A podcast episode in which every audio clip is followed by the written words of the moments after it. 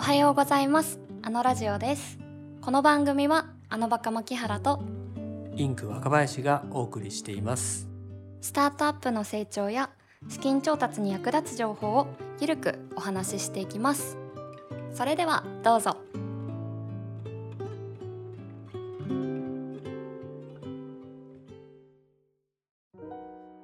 前回に引き続き中村合同特許法律事務所山本翼さんをお呼びしてスタートアップがシードから対応すべき3つの知財戦略についてお伺いしていきます。山本さん改めてよろしくお願いいたします。よろしくお願いします。前回知財戦略も資本政策同様に後戻りできないというお話を伺いました。そこで、えー、スタートアップがですねシード期から対応しておくべき知財戦略についてたくさん論点あると思うんですけど、3つにちょっと絞って教えていただければと思います。はい、えーと、それでは、まあ、3つあえて挙げるとするならばというところでお話しさせていただきますと、はいはい、まず1つには、えー、自社の社名、えー、プロダクトないしはサービス名について、えー、商標登録をするというのは、まあ、マストで必要かなというのが1つ。でもう一つ2つ目が自社のビジネスに知財をどう生かせる可能性があるのかというところをあの指導みたいな早い段階で知財の専門家交えてディスカッションするというところこれはやっていただきたいなというところあと3つ目としてはあの意外と大事かなというところとしては、まあ、情報の管理ですね。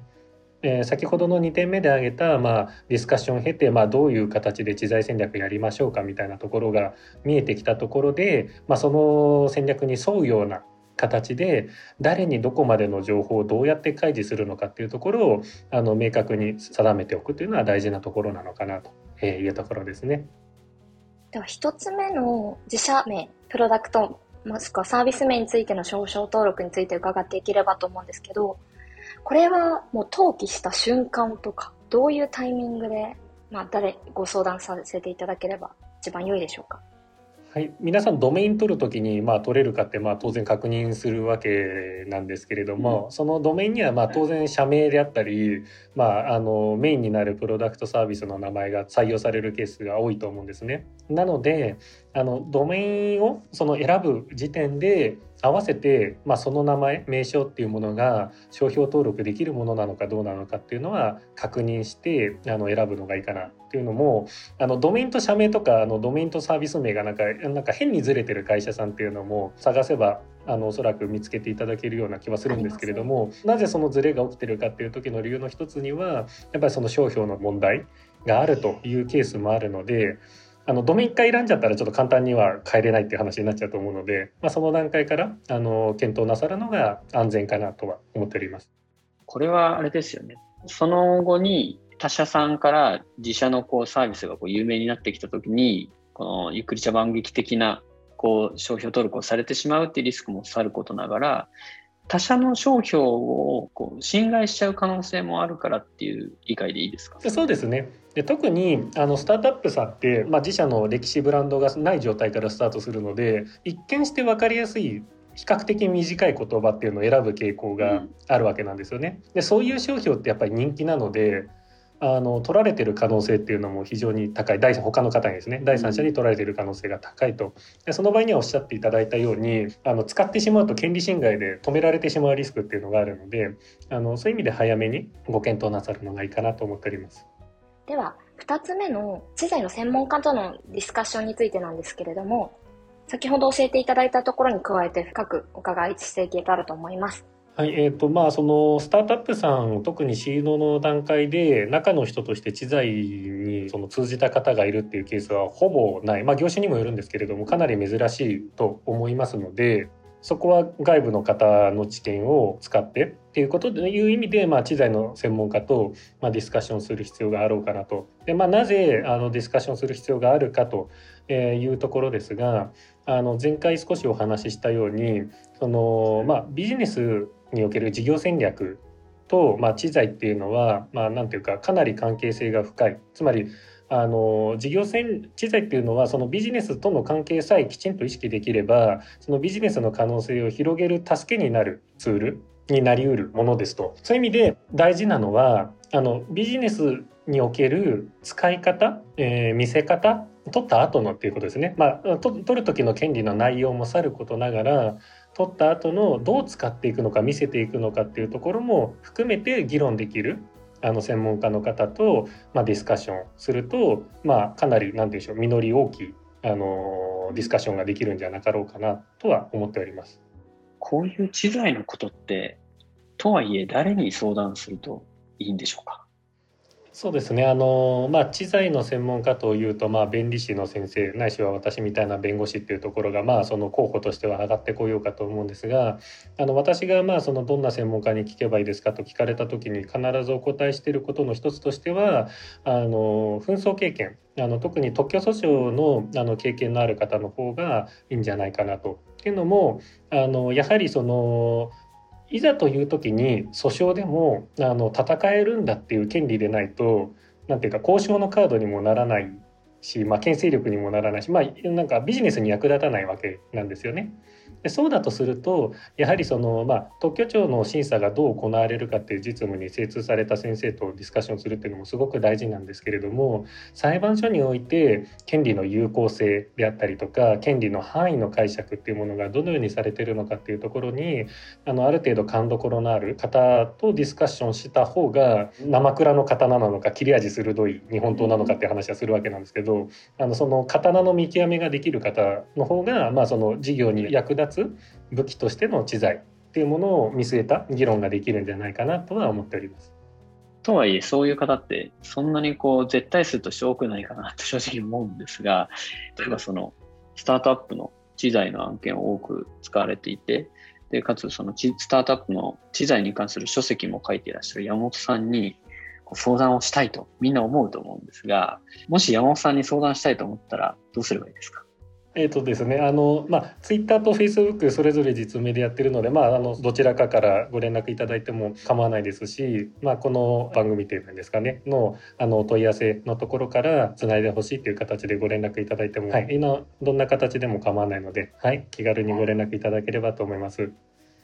ありがとうございます。知財の専門家とのディスカッション、絶対シード期にやってほしいっていうことなんで、えー、この番組の概要欄に山本さんのツイッターの URL を貼らせていただきますし、またあのフォームを貼っておきますので、そこからあの山本さんへのご相談希望ということで言っていただきましたら、つながせていただきますので、はい、ぜひお寄せいただければと思います。はい。確かに自分の事業は知財と関係がないって思っている方も多いかもしれないんですけど、ちゃんと実際特許を取れる内容があるかもしれないっていうところを考えて、ぜひ専門家の方に一度お話を伺うのがぜひおすすめですということで、はい、ありがとうございます。その意味ではなんか最近あのいわゆるディープテックとかバイオみたいなあのディープテックとかものづくり系のスタートアップさんだけではなくてあの IT SaaS とか、まあ、アプリ系のスタートアップさんから資材についてあのちょっと話聞きたいという形でご相談いただくケースは増えてきてあのかなり関心っていうのはあの数年前と比べて高まってきたのかなという感じがしております。では最後にですね情報管理の体制構築についてというポイントで戦略を教えていただければと思います。あの意外とまあ大事かなと思うところとしてはあの会社としてどこまでの情報を誰にまで開示していいのかっていうところをはっきりまあ定めていらっしゃらない会社さんもまあそれ相応にいらっしゃるかなとは思うんですが単純な話で言うと例えば特許を取れるか取れないかっていう観点で言えばあの情報がオープンになって公に知られてるっていう形になっちゃうと、まあ、その情報に関してその新規性がないというところで特許を取れないないしは権利取れる範囲が狭くなってしまう。っていうところもあのございますしあとはその特許として取りに行くべきなのかそれともこれは特許として出してもその真似されても真似されたことが立証できないからあのなていうか出し損になってしまうっていう類のものもあるんですね。あの製法とかウェブ系でいうとバックエンドの動きですねあの画面に UI には出てこないような挙動なんかだけで取っちゃうとあの結局自社のその秘伝の味噌みたいなものを見せるだけ見して真似され放題みたいなことになりかねないのでそうすると例えばそのそれこそケンタッキーのレシピとかコカ・コーラのレシピもそうだと思うんですけれどもあの門外不出の営業秘密にするっていうこともあの有用だったりしますと。いう意味で、まあ、どんな情報を誰にどこまで、まあ、これはこの情報は例えば絶対に開示しないんだと。社内でも本当に関係者にしか開示しないんだっていうようなあの最重要の情報からまこれはビジネス広げていく。マーケットを大きくしていくためには積極的にオープンにした方がいいよねっていう情報をなのかどうなのかとかそういったですね情報のカテゴリーに応じたその管理の方法とかどこまで開示するのかみたいなところはあの知財戦略ともまあひいてはその事業のビジネスの事業戦略とも密接に関わってくるところなのでそこはどこかのタイミングでできれば早いうちにあの一度公開しちゃうとやっぱりそれもなかったことにはできないのであの考えておくっていうのもあの大事なのかなと思っております。ありがとうございます。今3つ伺いました。まず1つ目、自社名、プロダクト、またはサービス名についての商標登録をしよう。2つ目、知財の専門家とのディスカッションをしておこう。3つ目、情報管理の体制構築。ということで3つ伺いました。いや、これ結構後戻りできないのはもちろんですけど、こうオープンにしてしまっただけで、それこそプレスリリースとか打っただけで、もうそこから打てなくなる打ち手っていうのが存在するようにも思ったので、これ起業してすぐももちろんですけど、場合によっては、こう、起業前に相談した方がいいのかなと思ったんですけど、合ってますか？そうですね。やっぱりそのスタートアップさん、やっぱり積極的にいろんな情報を出していかないといけない存在なので、やっぱどうしても出す方向にあのインセンティブかかって出した結果っていうのもあのおっしゃってたようにあの打つ打ち手が1個減るっていうのもあの結果としてそういうことになることもあるので早くにご相談いただいていく方が、まあ、あの基本的にはいいかなと思っております。とはいえなかなかこう起業する前の人って弁護士さんにいきなり相談していいのかなって思うと思うんですけど山本さん相談してもいいですか？どうぞどうぞ。はい。ありがとうございます。じゃあ先ほどご案内したように、あの、ツイッターの DM もですね、あの、でもご連絡していいということですので、URL 貼ってありますので、ホームか Twitter からか、ぜひあのお気軽にですね、知財戦略について山本さんに相談していただければなというふうに思います。ありがとうございます。本日は前回に引き続き、中村合同特許法律事務所山本翼さんをお呼びして、スタートアップがシードから対応すべき3つの知財戦略について伺いました。ありがとうございました。ありがとうございました。ありがとうございました。